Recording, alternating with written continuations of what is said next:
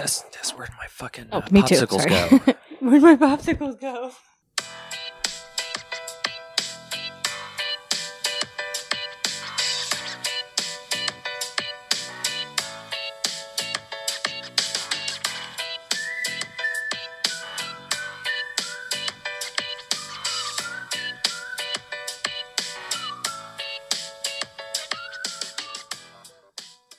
In 5, 4, 3.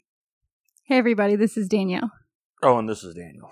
And this is Carlin. We are Hoosier Homicide, a true crime podcast by Hoosiers for Hoosiers, or for anyone that doesn't know what a Hoosier is. It's not something you want to misplace. Nope. Because it will be liquid. It will be liquid soon. I'm just pointing that out. Today, she told me she walked away, left ice cream. Yeah. On the table. She goes, make sure my ice cream doesn't melt. I was like, what am I supposed to do? Bum, bum, bum.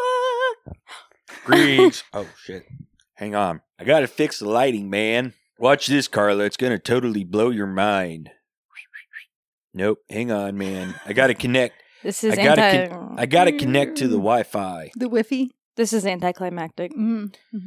That's what she said. You had fun on your trip? Yes. It's Carla's birthday yesterday, which by the time you get this, it won't be yesterday anymore. So, whatever. Happy birthday. And happy I felt birthday. Bad. I told her in the car today that I felt bad. I forgot to tell you happy birthday.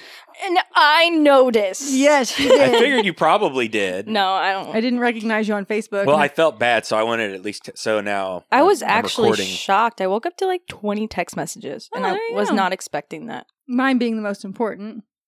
I saw it that night, so I didn't wake up to it. No, okay. But thanks. You're welcome. No one beat Riley, though. Riley was the first one. Even Lindsay, who I was with in the car. Because we were talking. And she was like, oh, my God, I had it ready to go and everything. And then I let 13 minutes pass. What is that? And a GIF that said, I knew I was adopted. Yeah. So you had a nice birthday in Pittsburgh. Yeah, it was fun. I'm glad I made it out there. You went to a haunted house. That was nice. No, right? I went to amusement park. An amusement? Oh. Was there a haunted part to the... It's like, you know, there's like Halloween Horror Nights. Okay, that's, yeah. Like, they do it at every theme park, I feel like, ever. Your dad and I were just talking, actually, the other night that we both like to go to Pittsburgh to go to a Steelers game, but not when they're playing the Colts. We want to blend in just like regular schmoes because we'd be afraid of what... I know people that have been to Steelers games. I wouldn't want to get beat up. Yeah, just if you have a good sense of humor about it, they don't have to have a good sense. But as long as you like, ha ha ha ha ha ha ha, then they won't feel justified in hitting you. Yeah, I would just wear black. Just wear black, like any other day. Black like my soul. I'd probably at least get a Steelers hat. Okay.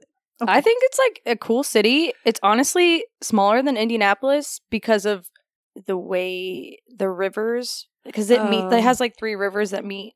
And cut through it. Yeah, so like... That's their original stadium. Used to be called Three River Stadium. Makes sense. I get it. Or something like that. It's like a cool place. Okay, I was going to cut the chit-chat short, yes, right? Yes. Okay. So I was very excited about this topic in particular, but I decided since it's almost Halloween, we would do some stuff that has like paranormal-esque or Halloween-esque. I'm going to tell you about the origin of the jack-o'-lantern. Is it in Indiana? No. There's at least 80 billion podcasts that tell you the origin of Halloween. Really? Yeah. Well, in Hocus Pocus, they say it's based on All Hallows Eve. Yeah. And that's what I know. It's like Guy Fawkes Day, too. The mask thing. The most, like, detailed thing I've ever read you watch it on YouTube is... Remember? The 5th of November? No. That might have something to do with it. It's Guy Fawkes Day has to do with why people dress up. Mm-hmm. Yeah. But the... jack-o'-lantern warns off evil. Yeah, blah, blah, there was something... I can't remember what it was. There's something to do that the pagans celebrated something, and then Christians or Protestants celebrated another. It might not be Protestants. It might have been Catholics. And then they both... Okay. That's where the tradition starts. So anyways, because Halloween is coming up, this series this month will be Halloween-esque, paranormal something. Right? I thought it was a good idea. Everyone I agree. Applaud me. Sure. Yeah. Great. Wonderful. Amazing. Life-changing. So we went to the library, and I was like, take me to your paranormal stuff. like to the library, and I was like, do you have any like paranormal ghost stuff? And she looked at me and she's like, yeah, you know, I'm probably the 80th billion person to come there because someone made it their personal mission to make sure whichever libraries are near us, they checked out all ghost books. So they're like gone. But I was like, we'll just go to the library and see whatever they have there. You know what I'm talking about? What? You already knew beforehand that somebody went and checked out all the books? Yeah, you can do it online. But I feel like the library we went to, I wasn't sure. Because but Danielle, being the premier paranormal investigator that she is, she went to investigate. I did. And I took the kid with me, and I was like, we have to go to the adult section first. Like, the upstairs, the boring part. She told me that, and I thought, why is she taking her into the adult video section? Like, and why does the local library have that? And you said, please no. Please no, sir. So I get the lady to take us to that section. I was like, okay, do you have any like just local stories? Because at some libraries, they'll have a section of local history. And she was like, I think there's like one book. And it took her a couple minutes. She's like, oh, okay, here it is. Indiana History, something paranormal. I don't know, a very generic name. And the first page I opened it to was Central State, which is what I was there for. And I was like, I had to tell her. And she's like, okay. She probably did not care, no, even in the slightest. It was a sign. It was a sign. You found it, and she didn't care. Yep. And then the kid pulled a book about dreams off the shelf, and which is weird because she's always, "What'd you dream about?" Oh yeah, 8:30 this morning. What'd you dream about? I was like, "I'm not. I'm still dreaming. I'm asleep." And she's like, "Put your shoes on." She wanted me to put my tennis shoes on. She had put shit in my shoes, not literal shit. Toys and stuff. She should next time. She wanted me to suffer by putting my feet in my shoes. Put your shoes on. Put your shoes on. Like, that's so mean. I'm asleep. Anyway, so we're covering Central State Hospital, and it has a bunch of other names like Indiana Hospital. Carla, where is Central State Hospital? It's on the north side. It's west of. We just always say that.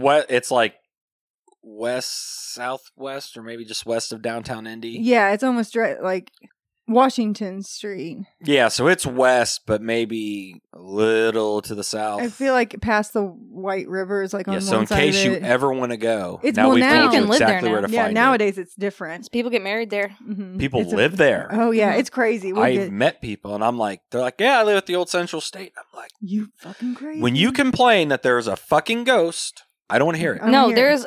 I got my nails done at this place once, and the guy was telling me that he lived there.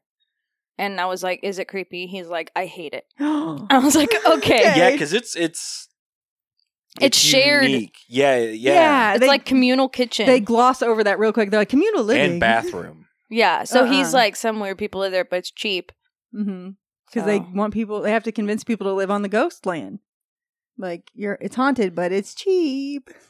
It just seems like it's like too dormy for me. Like, yeah, that does sound like a dorm, but they're redoing stuff to it now. But I feel like I've driven by it a lot and near it, not directly by it. I actually drove by it one time with Mom when she was doing the census before, and we had to hunt down people that didn't fill out their census work.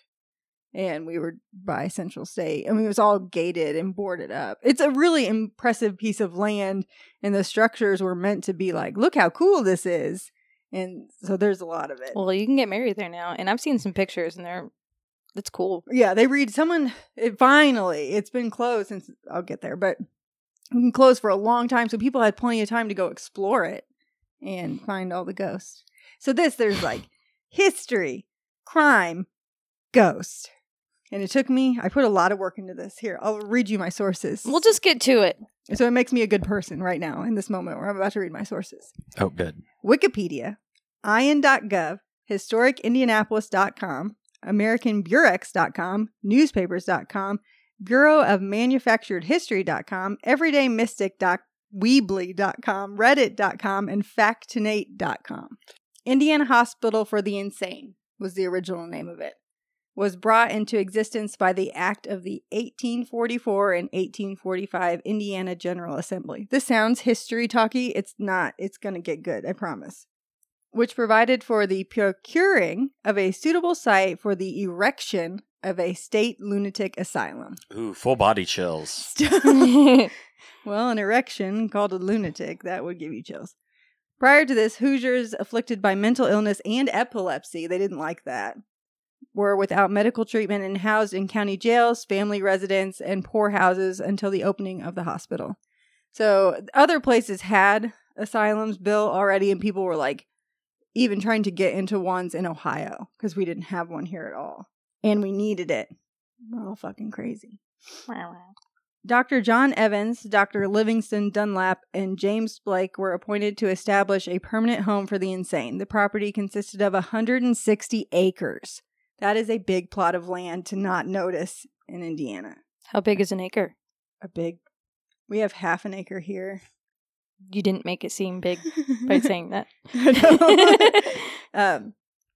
Acres of farmland belonging to Nathaniel and Sarah Bolton of the Ramsey Boltons. Was selected due to its proximity to the state capitol. I don't know what benefit it was to be near the state capitol. They purchased at a rate of $33 per acre, which was $5,300 for the whole property, and passed to the state of Indiana on August 29th, 1845. On November 21st, 1848, the first 5 patients were admitted. The hospital grew to include the massive 7 steeples building, which was made to look Victorian Gothic almost, and became dysfunctional later. Like, it didn't serve a purpose. So they're like, we're going to put crazy people in here. Let's make it creepy, too. Yeah, like, it should be fancy AF, but creepy at the same time. It had a pathological building, a regular hospital for physical ailments, an amusement hall complete with a bowling alley, a firehouse, laundry building, gardens, fountains, a power station, a cannery manned by patients, a chapel, and a food hall. So it was like a little village all up in there. Although it was noted that there are no specific... Were the village people there? Young man. I bet there are a lot of people dressed up like that, maybe. You never know. My favorite rendition of that is... on, you know what I'm talking about, Wayne's World Two. Yep. Yep, that's good. In the gay bar, right? Yes. Yeah. Okay. Although it was noted that there are no specific known to us in the treatment of insanity. So we don't really know what we're doing, but attempts to treat patients included warm baths. Okay. Doesn't sound bad. Mm-mm. Nauseants. Nope. Well, that depends on their idea of warm. What's a nauseant? I think to make you nauseous, I think. Or I don't know if they're like to decrease or increase your nausea. Like, I don't know. Like, it's anti-nausea pills is what I take. Because we're gonna. They have nausea-inducing pills? Wouldn't that be Ipecac? Check your sources, ma'am. Oh, man. These I'm are just a lot kidding. Of sources. Laxatives, narcotics, and tonics such as wine and iron. I don't know what... Wine this place doesn't sound so bad. No, it really doesn't. You hold on to your socks, folks. Also, there are great advantages resulting from the use of baths, from a well-regulated diet, change of scenery and of habits of life, regular exercise in the open air, some useful employment, as well as diversion of the mind by various innocent amusements, aka a podcast. Innocent amusements. Like, what was that? What was that guy last night? That Canadian, the Canadian comedian. That's kind of weird to say. Hey, have you seen the Canadian comedian? Yelling at one of the guys playing. You're not getting any playing time, so you and the backup goalie could go start a podcast. Yes, that's what it was. Yeah. In combination with medical care, patients were expected to participate in recuperative therapy, religious exercise, education courses, work therapy, social engagements, and a host of other activities perceived to have curative effect. Hospital staff were discouraged from using restraints whenever possible, refrain from using physical violence, show compassion to their wards, and have a thorough understanding of their condition. I feel like that's not what happened. In history, however, it is also linked to the instances of great cruelty and abuse towards these patients, especially those considered to be violent.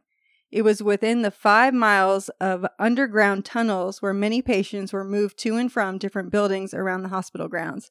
Patients who would scream, disrupt normal day-to-day activities of the hospital, and those shown to be violent towards staff members were often kept in the basement chained up like rabid animals. Huh. Oh, yeah. It goes from like, oh, this is interesting and spooky to, oh, this is just really sad. Mm-hmm. Spooky ghost.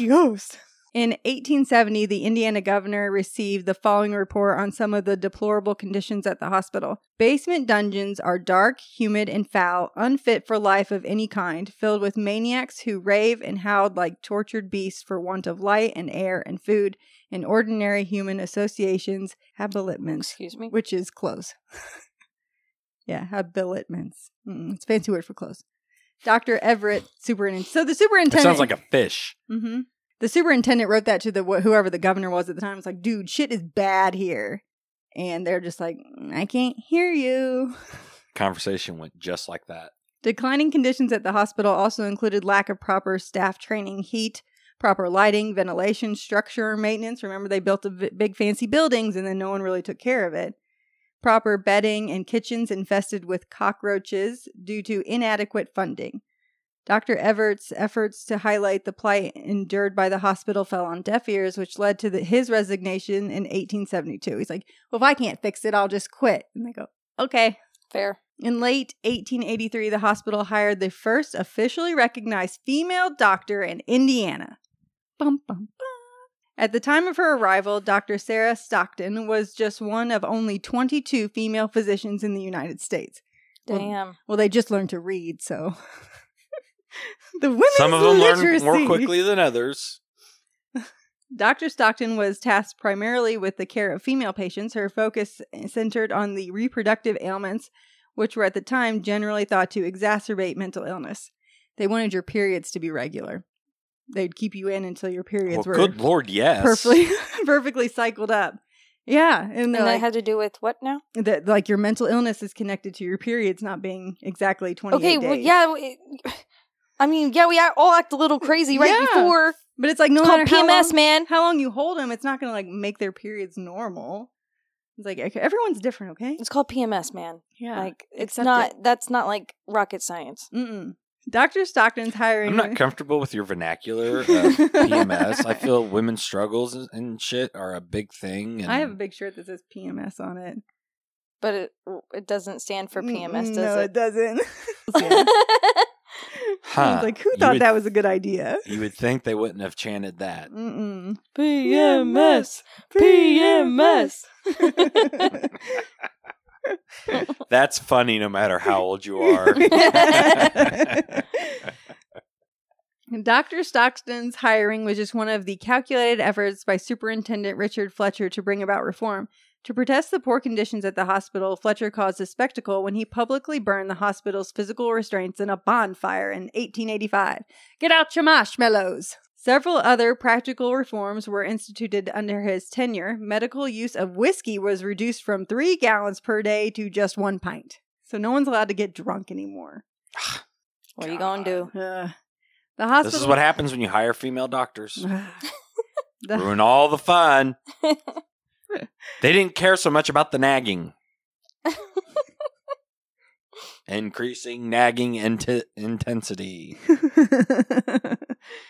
The hospital's 1887 annual report listed railroaders, saloon keepers, teachers, and ministers among those admitted, with farmers and housewives admitted in the highest number.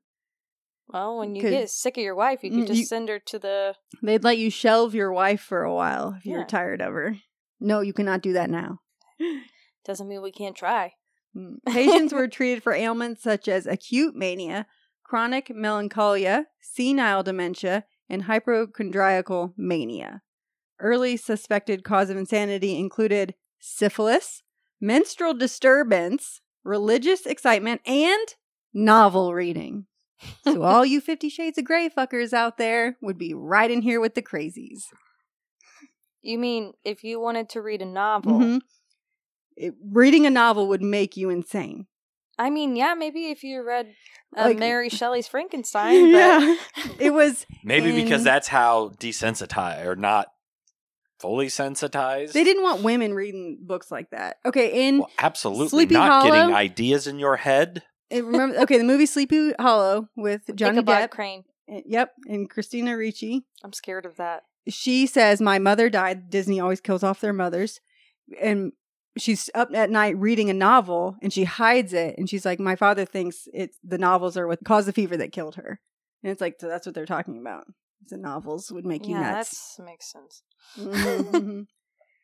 If you can't explain anything, you can just blame it on books. Books did it. Burn them. You can't say that. Burn books, burn. Well, he already had a bonfire going. Don't sound like you enjoy it. No. It bothers me when people do Pinterest stuff with book pages. I can't even cut up books to make art with. It's like, why are you doing that? I can't handle it. With the construction of other mental facilities, the official hospital name changed around 1889 to Central Indiana State Hospital for the Insane. They had a big sign. It was huge. We got your crazy people here. Come on. To reflect its geographical location in relation to the others, this period is marked by positive change brought by Superintendent George Edenharter. One of the first pathology laboratories in the nation opened under his leadership in 1896. This state-of-the-art teaching and research facility included a lecture amphitheater, autopsy room, photography room, library, anatomical museum, and research laboratories, all in order to study the scientific origins of mental illness. So the Indiana State Museum is the main thing that's left, and I want to go there. They have a bunch of cool stuff, like the amphitheater and everything is still there. You should go. Yeah, I would like. And I think they do tours, and they don't It's not a ghost tour though. Like they don't tout come see the spookies. When do you go? You can go whenever. I think they do open during the day. Yeah. I think they do periodic tours, and people have said it's very interesting, and they have a lot of the instruments and stuff. They try not to make it sensationalized graphic, but I mean they learned about bodies there, and it advanced medicine a great deal having that location available. Brains. I took a trip to the Indiana Medical History Museum. We're in the old pathology building of the Indiana Medical History Museum, which was formerly known as the Central Indiana Hospital for the Insane. And I am here with the executive director, Sarah Halter, who's going to tell us a little bit more about the room that we're sitting in. And this is the old amphitheater. That's right.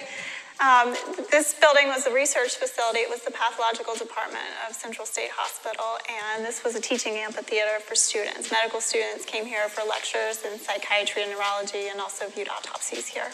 And we took a quick little walk through, and this place is like a time capsule. Everything is so intact, and it's so fascinating for any of you history buffs. The laboratory closed as part of Central State Hospital in 1968 and then reopened as the Indiana Medical History Museum in 69. And when that reopened, all of the original furnishings and equipment were still here and intact. So what you see on the tour is what they were using here in 1896 when it was a cutting-edge medical research facility. When we were taking the walk through, there are actual human specimens, human brains that are still preserved in those jars from patients way back when. Yes, they preserved them as teaching aids for the students, and so they're still they're on display with excerpts from the pathology records that are posted next to them. So for the chemistry room, you showed me the refrigerator that was purchased in the 1920s, but there was also a contraption in there that was used during Prohibition. Yeah, the still up in the corner. They purchased that during Prohibition. They had to get a special license in order to purchase it, and then it was tested periodically to make sure that they weren't using it for recreational purposes. The records room is directly above the autopsy room. The speaking tube comes up from the first floor there, so while they were performing the autopsy downstairs, another physician sat at the desk writing notes in the autopsy ledger. In the histology lab, they were studying cell structure and learning about tissue. They were learning about what exactly diseases do to you that make you sick, that sort of thing. And they were using tissue samples that they collected during the autopsies for that. In the photography room, the camera in there is extremely large. Yes, it produces photomicrographs, so it's sort of a box camera with a microscope attached to it. In the chemistry lab upstairs here, there are vials of all this original, chemicals and serums and things that were used to treat patients that are still intact. Yeah, they have their original contents in them, and they're things that were used throughout the laboratories, preserving tissue, for chemical experiments and diagnostic testing, developing film, that sort of thing. Well, you were talking to me about some of the events that you do with kids right here in the amphitheater and on the ground, so right close to Halloween. So, and I mean, since Halloween's kind of coming up, could you tell us a little bit about that? Yeah, we do Wizards Academy, so kids come dressed up as witches and wizards, and they get sorted into their hat or their houses, and they go around the building doing science experiments in the labs here. Okay, to schedule your tour of this fascinating historical museum, you can visit their website or give them a call here, and I promise you, you will not be disappointed. It's extremely fascinating, and we really enjoyed our visit. Thank you very much. Thank you. Well, that's an activity you guys can do while she's on fall break. Take her. I bet she'd like it. I bet she'd like it a lot. I mean, yeah, I really do. I don't know if they have a sign like you can't be under. No, that's not a thing. It's not a thing. You can't ban people from museums. Clinicians hoped that through the lab they could discover specific treatments for specific diseases, treatments that might even lead to a cure, a forward-thinking attitude for the time. So not we're drilling holes in people's brains to let the demons out, or we're not bloodletting so all the bad spirits will fall out of your blood holes. Yeah. We're actually going to do some sciences. The doctors dissected the bodies of their patients as well as any other corpses they could find. Bodies were scarce during an age when most people believed autopsies were a sacrilegious desecration, and newspapers published hysterical headlines about grave-robbing physicians. It's not hysterical headlines. It really happened. We did an episode on it. Remember? Grave robbers, and they... Yeah, that shit was wild. Yes. And people, they would build coffins that were like grave robber proof, and one guy even put some... explosives in his wife's coffin in case, you know, like someone gonna go dig it up. Yeah. I'll blow your ass up. That's what we like to call a booby trap. A booby trap.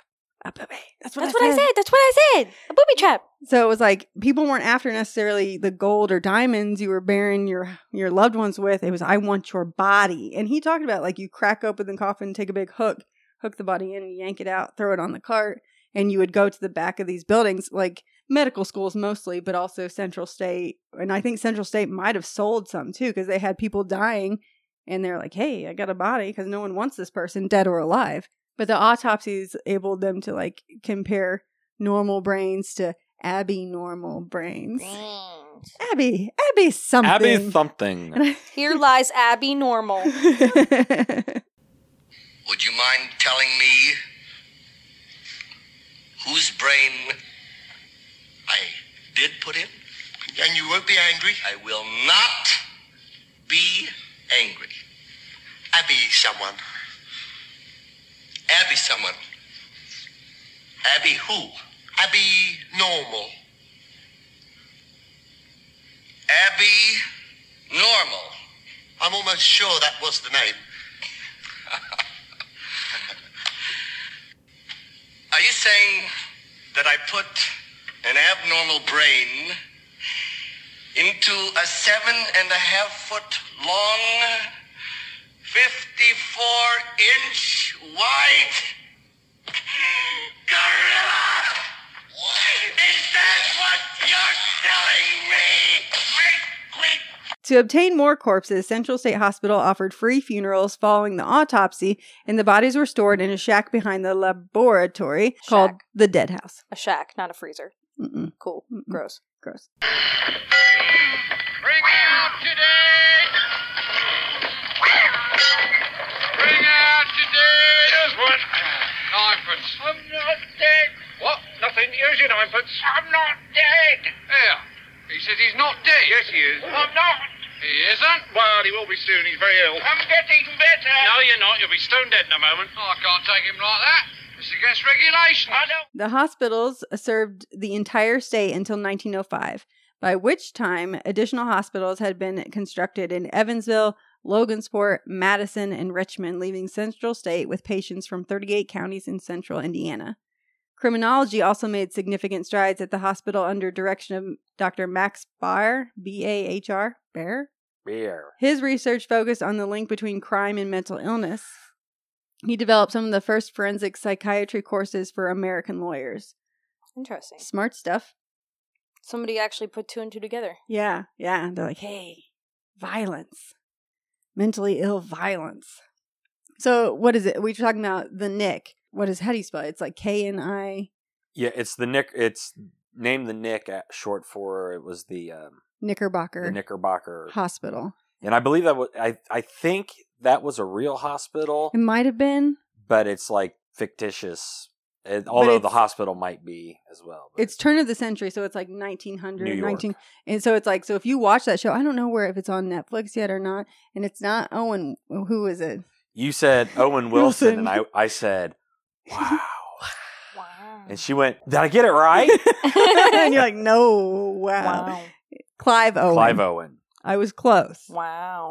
I gave you credit for Clive Owen. Someone's calculated how much money he's made every time he said the word wow. Have you seen the video where they, instead of doing the lightsaber sounds, they just do Owen Wilson's wow? It's pretty funny. No. Yes. Wow. That is hilarious. That's good fun. All in good fun. In 1927, the Indiana General Assembly approved an act eliminating the word insane because they felt like it was kind of derogatory from the institution's Mentally name. Ill will become the next one to go. Yeah. Designating it Central State Hospital. Also introduced in 1927 was insulin, used for coma therapy to treat those suffering from mental illness. And herpes. I don't think we talked about herpes. Up until the 60s, physicians were deliberately... You said penicillin, didn't you? No, insulin. Insulin. I even heard it. And herpes. I do actually mention penicillin, though, I think. So. God, where did I get? Oh, wow. We both were like. Ground control to major time. The physicians who deliberately put patients into low blood sugar comas, believing that large fluctuation in insulin levels could alter the function of the brain. The comas could last anywhere from 1 to 4 hours and would sometimes result in prolonged comas where patients failed to respond to glucose or sometimes even death. Wah, wah, wah, wah. By 1928, the hospital cared for nearly 3,000 patients. Some reports I read was like 5,000, and I was like, I feel like that wasn't. I think it was closer to 3,000. And then in 1927 also, our great-great-grandmother... on mom's side, so it was our mom's dad's grandmother. Brothers, uncles, cousins, sisters, former roommate. Laura Patterson was admitted into Juliet, a sane asylum, which was closed, and then she was transferred to Central State at some point. So the first time she went in, I think, was after she had one of her kids. It was like a year and a half or so, in her 30s. Yeah, so she was so she was younger the first time she went in. But they closed that place. But we want to hear the weird part. So we're talking about... we haven't got to it yet? No, Mom and I are talking... is that... So my dad's dad, his brother, worked at this Juliet hospital, the sane asylum. And he liked to sleep around with the employees, not the patients. And he wound up getting HIV. And he blamed it on the toilet seat there. And they're like, no. Yes, that's how it happens. No. That's not a thing. No. So what year was this? 1927. He got HIV in 1927? No, it was at one point when that building was there, that he was working there. Oh. So. You have any idea? We'll have to look it up. I was going to say, if it was in the 1970s or the 1980s. No. Okay. No. Much later than that. Like 30s, 40s, 50s, something like that. Well, this is 1927, so almost the 30s. Okay. I just think there was an epidemic in like the 70s and 80s. Yeah, where it became well known. And people didn't know how to protect themselves. Yeah. Okay. So she was admitted for a while, a year and a half, and then was released. Similar to inducing comas, physicians would also use stimulant medications to trigger seizures in their patients. This was known as metrazol therapy.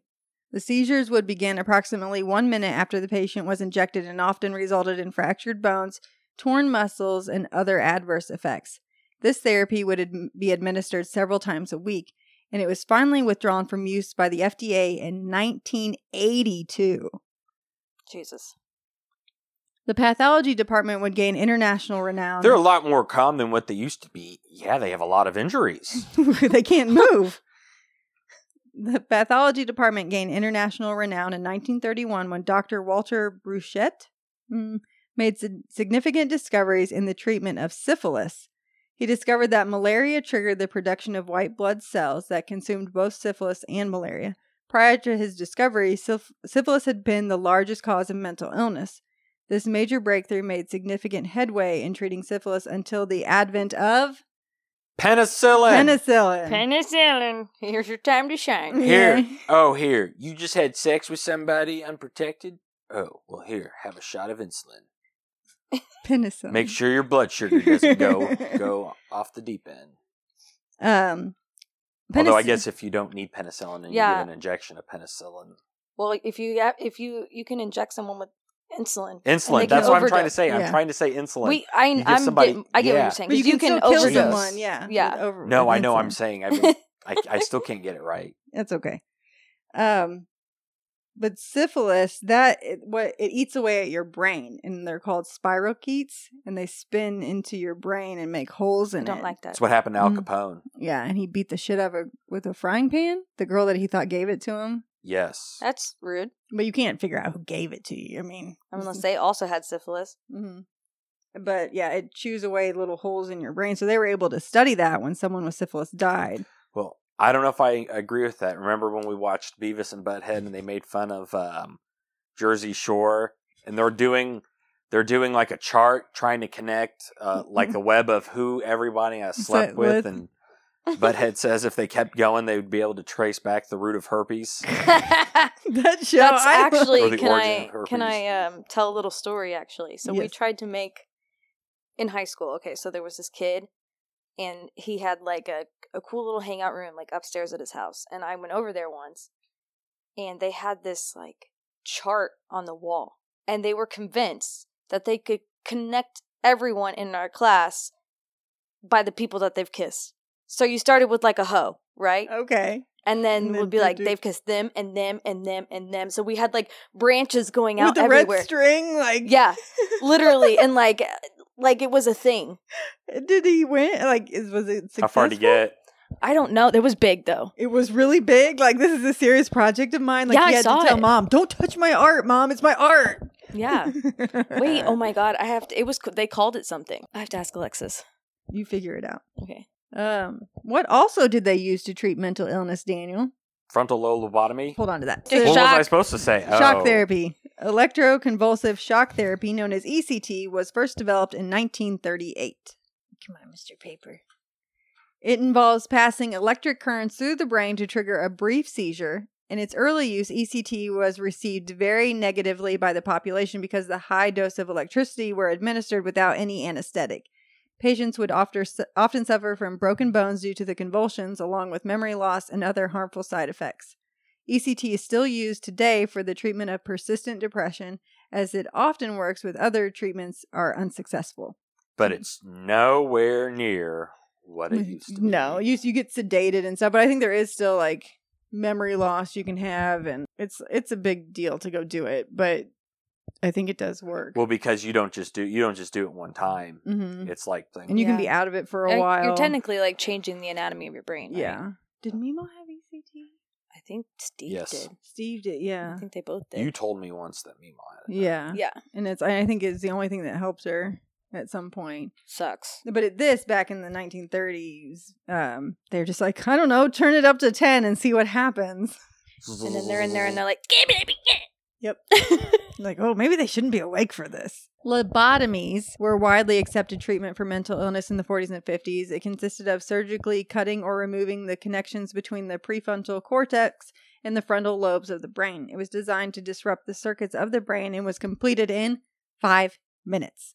The lobotomy treatment won Antonio Egas Moniz the Nobel Prize in Physiology and Medicine in 1949. Fuck you, dude. And was used until the mid-1950s. So they just, I don't know if it was him, but there was like a lobotomy bus. Like his van would just travel around to different hospitals, shoving ice picks in people's eyes. Yeah, and making big money off of it. Lobotomy. Yeah, and then the most famous one is Kennedy. Right, Mary Kennedy. She had a lobotomy? Yeah, and she wasn't that bad. Like she could have been bipolar and had some, or maybe like they said she was like, embarrassment at times, and so they're like, let's just do this and it'll make her completely normal. No, it made her like a 3-year-old. So it was like, and she knew, I think her mom only went to visit her like once after it happened, and they just put her with nuns somewhere for the rest of her life. So it's really sad that they got to just shove ice picks in people's eyes. And I don't know if it's necessarily ice picks, I don't know what all they did, but it's just scrambling and you never know what would happen or not happen. Let's see. During this time, advances in psychopharmacology shifted public perception of mental health facilities nationwide. In 1952, a drug called chlorpromazine was developed and used as a drug for treating schizophrenia. However, users suffered severe side effects such as uncontrollable shaking. I'm sure there was a bunch of side effects for new drugs. Allegations continued into the 20th century, and psychiatry in Indiana concluded that over time, the abuse cited included unclean rooms, physical and verbal abuse of patients, patient suicides, inadequate nurse staffing, too few psychiatrists, beatings, poor administration, patients dying in accidents, rapes, infestation of rats, and patients lying naked amongst their excrement. How do you spell syphilis? I don't know. Oh. Hold on. I'm just going to put an STI. Ah. This is so weird that we're talking syphilis. About this. What year are we on right now? 1950s. Because the guy that they think that I'm convinced the guy that killed the Black Dahlia was the head of the health department in Los Angeles at this time, mm-hmm. and he was in charge of controlling venereal diseases. Oh, yeah. So we're talking about it's all connecting. Because Carla listened to The Root of Evil on her way home, the podcast. That's a really good one. It was compelling. Like your brain is. I was by myself. My jaw was on the ground mm-hmm. for most of it. Yeah, that's what I was like. I'm shook. I gave her like 5 to pick from, and she picked that one. It's good. Root of Evil, syphilis. SYPHILIS. Okay, well, I thought syphilis. I was on the right track. Think. Imagine if they had a spelling bee where it was all like venereal disease terms. It would be a legitimate test. Those are hard. Gonorrhea. G-H. I think. I don't know how to spell. I don't know. Chlamydia. It would be hard to spell venereal. Chlamydia.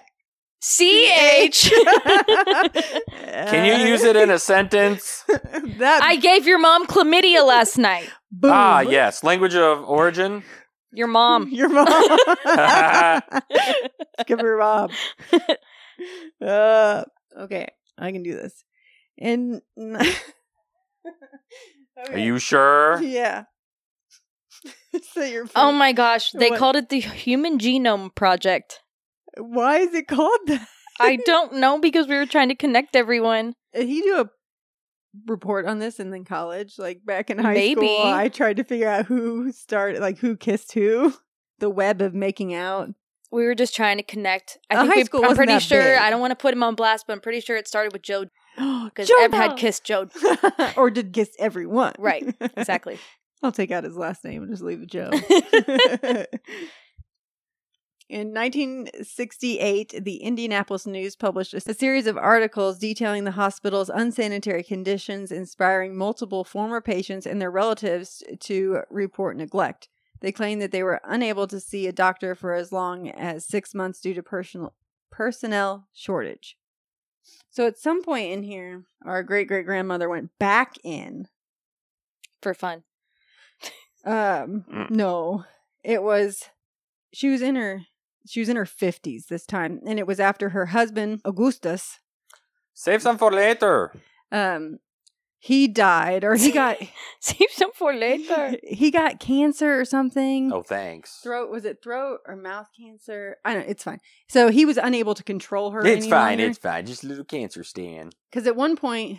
Fuck, I don't know. Because she died in 1948, I think, at the age of 73. Yeah, it was 1948 at the age of 73. But so she went in 20 years prior to that. So she was like 50-ish. She had like 5 kids, I think. That'll do it. Yeah, that's what did it.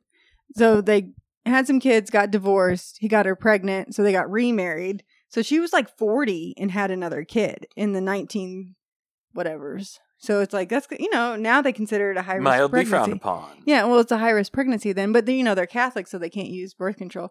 So they're pretty sure that's what pushed her over the edge, was the last kid with some fancy postpartum depression, most likely. But she was also getting older, and they called it dementia and stuff like that. Yeah. Senile psychosis was the diagnosis toward the end, and she had chronic... That sounds like a pretty... generic. Yeah, that means old person. Chronic intestinal nephritis. And it sounds like IBS, but I don't think it is.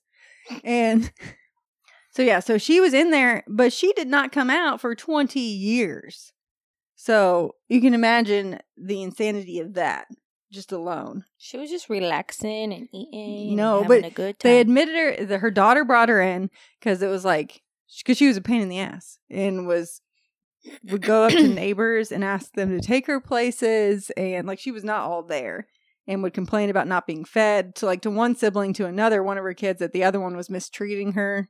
And it was just like, so she was written out, always been a little peculiar. Peculiar. Say it. Peculiar. Peculiar. Peculiar. Yeah, that word. That's what they said. Always. Peculiar. There was a story that she chased her kids with a butcher knife. That was one of the stories. I was like, but a lot of people would want just mom stuff. Mom stuff, you know. So she would have been in there during this time here. We're talking about lobotomies and stuff like that and ECT. And the notes are not thorough enough. Like, mom had to petition to the state to get these records. And it's not, you know, she's there for 20 fucking years. And you can see this stack right there. Like, it's not very much. And a lot of it is unknown. Most of the papers in there are, they don't have answers. And at one point, I think she could have left the hospital. And a social worker was sent out to her kids or relatives. And they wouldn't talk to the social worker. Like, they were like, no, like, we don't want her back. Like, you need to keep her. Jesus. And they would avoid this. And social workers, like, avoiding, like, wouldn't talk to, you know, it was like, tried to make contact with. And they would be like, shh, go away, go away. So I would assume that is not an uncommon thing. So she died in 1948. So now we're into the 60s and 70s. So throughout the 60s and 70s, a trend towards deinstitutionalization became a matter of public health policy. Antidepressants were being prescribed to treat depression as well as anxiety, pain, and insomnia. The most popular types of antidepressants are called SSRIs. Selective serotonin reuptake inhibitor. Everyone should be on one. No. No. Find something else if you can. Well, and then they came up with lithium was in there at one point. Well, SSRIs have some side effects.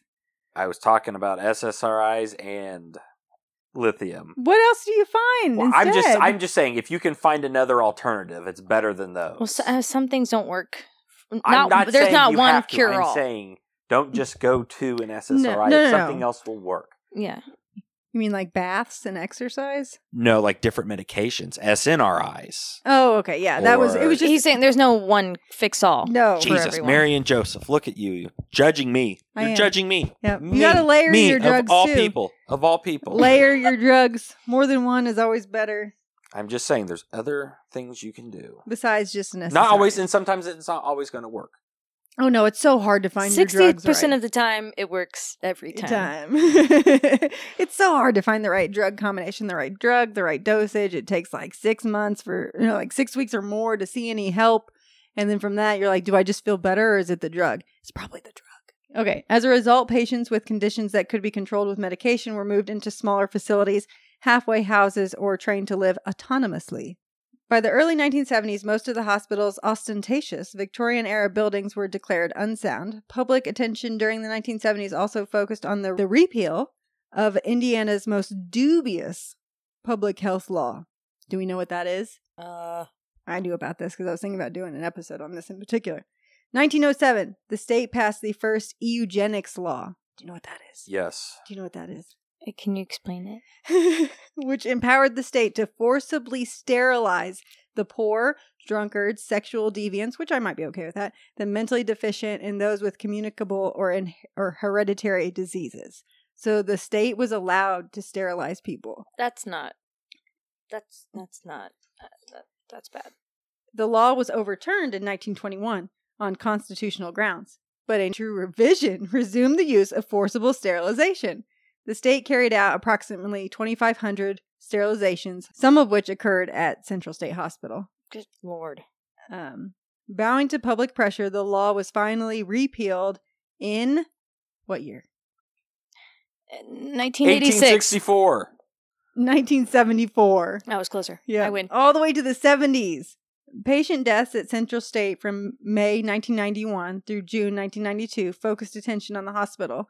Lydia Shelby. Of the Shelbys. Yes. Of the Peaky Blinders. 40, died May 21st, 1991 of heart failure due to combined drug overdose. June Higsaw, 35, died November 4th, 1991 of hypothermia after freezing air blew into her room through a broken window. Vulua J. Milligan, 61, died February 11th, 1992 at Methodist Hospital from an obstructed bowel. So I guess he was sent to a regular hospital at some point. So people are starting to die and it's the 90s and they're like, hey, how long have you been doing this? And they're like, quite a while now. So now they're going to get the Marion County prosecutor, Jeff Modisette, involved. And he hopes indictments will help prevent future care problems. Dr. James Donahue, the medical director since 1988, was caring directly for Lydia and June, two of Central State's most severely schizophrenic and difficult patients when they died on Ward 14 in the Barr building. See, that's the other thing. I can't figure out, like, it doesn't say what building our great-great-grandmother spent most of her time in or anything. It doesn't say what level of patient she was. So we don't, it's not that much information. So they just really didn't care about taking proper notes. No, it's like they have too many people and not enough staff, which is part of the problem.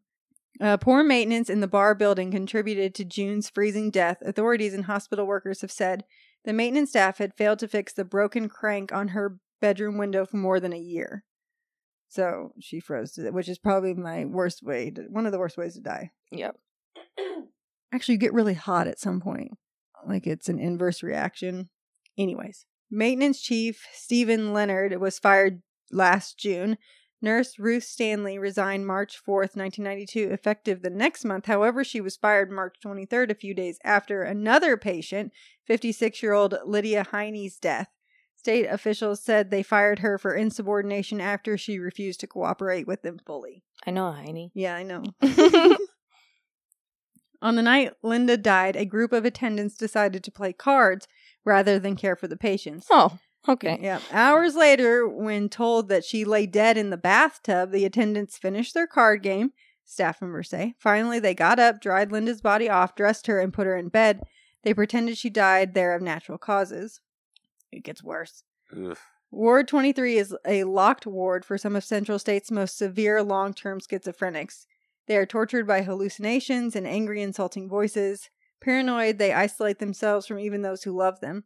So it is with intense concentration that psychologist John Mangold gathers the ward's patients in a circle every Friday. So this is a person doing therapy, and it's a kind of an excerpt of what he's doing. And it's kind of funny but sad at the same time.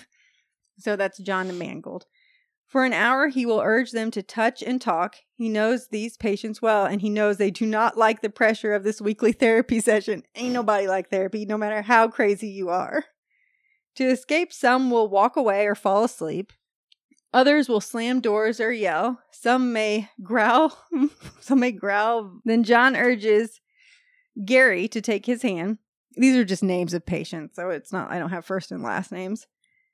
He said, "What does it tell you about me?" he asked, holding out a stick of gum as incentive. Gary, who rarely talks, sits mute. Another patient touches his hand and calls out, "Pretty cool, dude." John grins and asks Carol and Virginia to face each other. "Carol, Virginia is really out of it today. Can you think of something to say to her to get her back with us?" Carol, who has spent the morning reciting her clothes sizes. 2740s. Yeah, it's like... What is it? It's a Bruno Mars song. He says 37, 27, 42. Those are measurements. 37, 27, 42. 36, 24, 30. There's another song that says that. Oh, my God. Yeah. Carol, who spent, reciting her clothes size, stares at Virginia. Virginia slips away, curls up on a chair, and closes her eyes. A nurse sitting nearby gently pats Virginia's back as she sleeps. Suddenly appearing in the day room, Judy erupts. "You keep me out of your program today," she yells at John. "I get the chills from your group. It gives me the fears." John moves over to a wall and urges Judy to join him. He wants her to stand with her back to its cold, soothing surface. Refusing, Judy stalks off. Out of nowhere, Marilyn shouts, "What do you think of suitcases?" John asks Nick, who was gently rubbing another patient's hair, why Marilyn mentioned a suitcase. Nick thinks for a minute, then answers, "It did seem off subject." There is quiet again, but now Kevin is crying, his eyes red and his voice trembling. His girlfriend was released to a community center today. I feel lost and lonely and agitated because Carla left. Carla with a C. And the violence in Los Angeles has me upset. Aw. Few seem to care that Central State's 385 patients are the sickest of the sick. They're vulnerable and can be volatile. Yet Indiana pays its starting prison guards appreciably better than its psychiatric attendants. A single nurse must care for as many as 60 severely ill patients. So it's one person for 60 people. I was like, I don't even want 60 people in my house or meeting room. Attendants who spend the most time with patients have too little education and training. 16-hour shifts are common. Security is so thin that patients who aren't locked into wards can easily walk off the grounds. Bye. I'm out. What should be a safe refuge from the world is anything but safe, some say. The surprise is not that the deaths happen. The surprise is that they didn't happen sooner, says Dr. Amos, a Harvard-educated psychiatrist who recently stopped treating patients at Central State. We should have been screaming bloody murder long before now. The hospital is starving to death. And that concludes the first half of our episode on Central State Hospital. Next week, we will be back with the stunning conclusion, so don't miss out on that. Bum, bum, bum.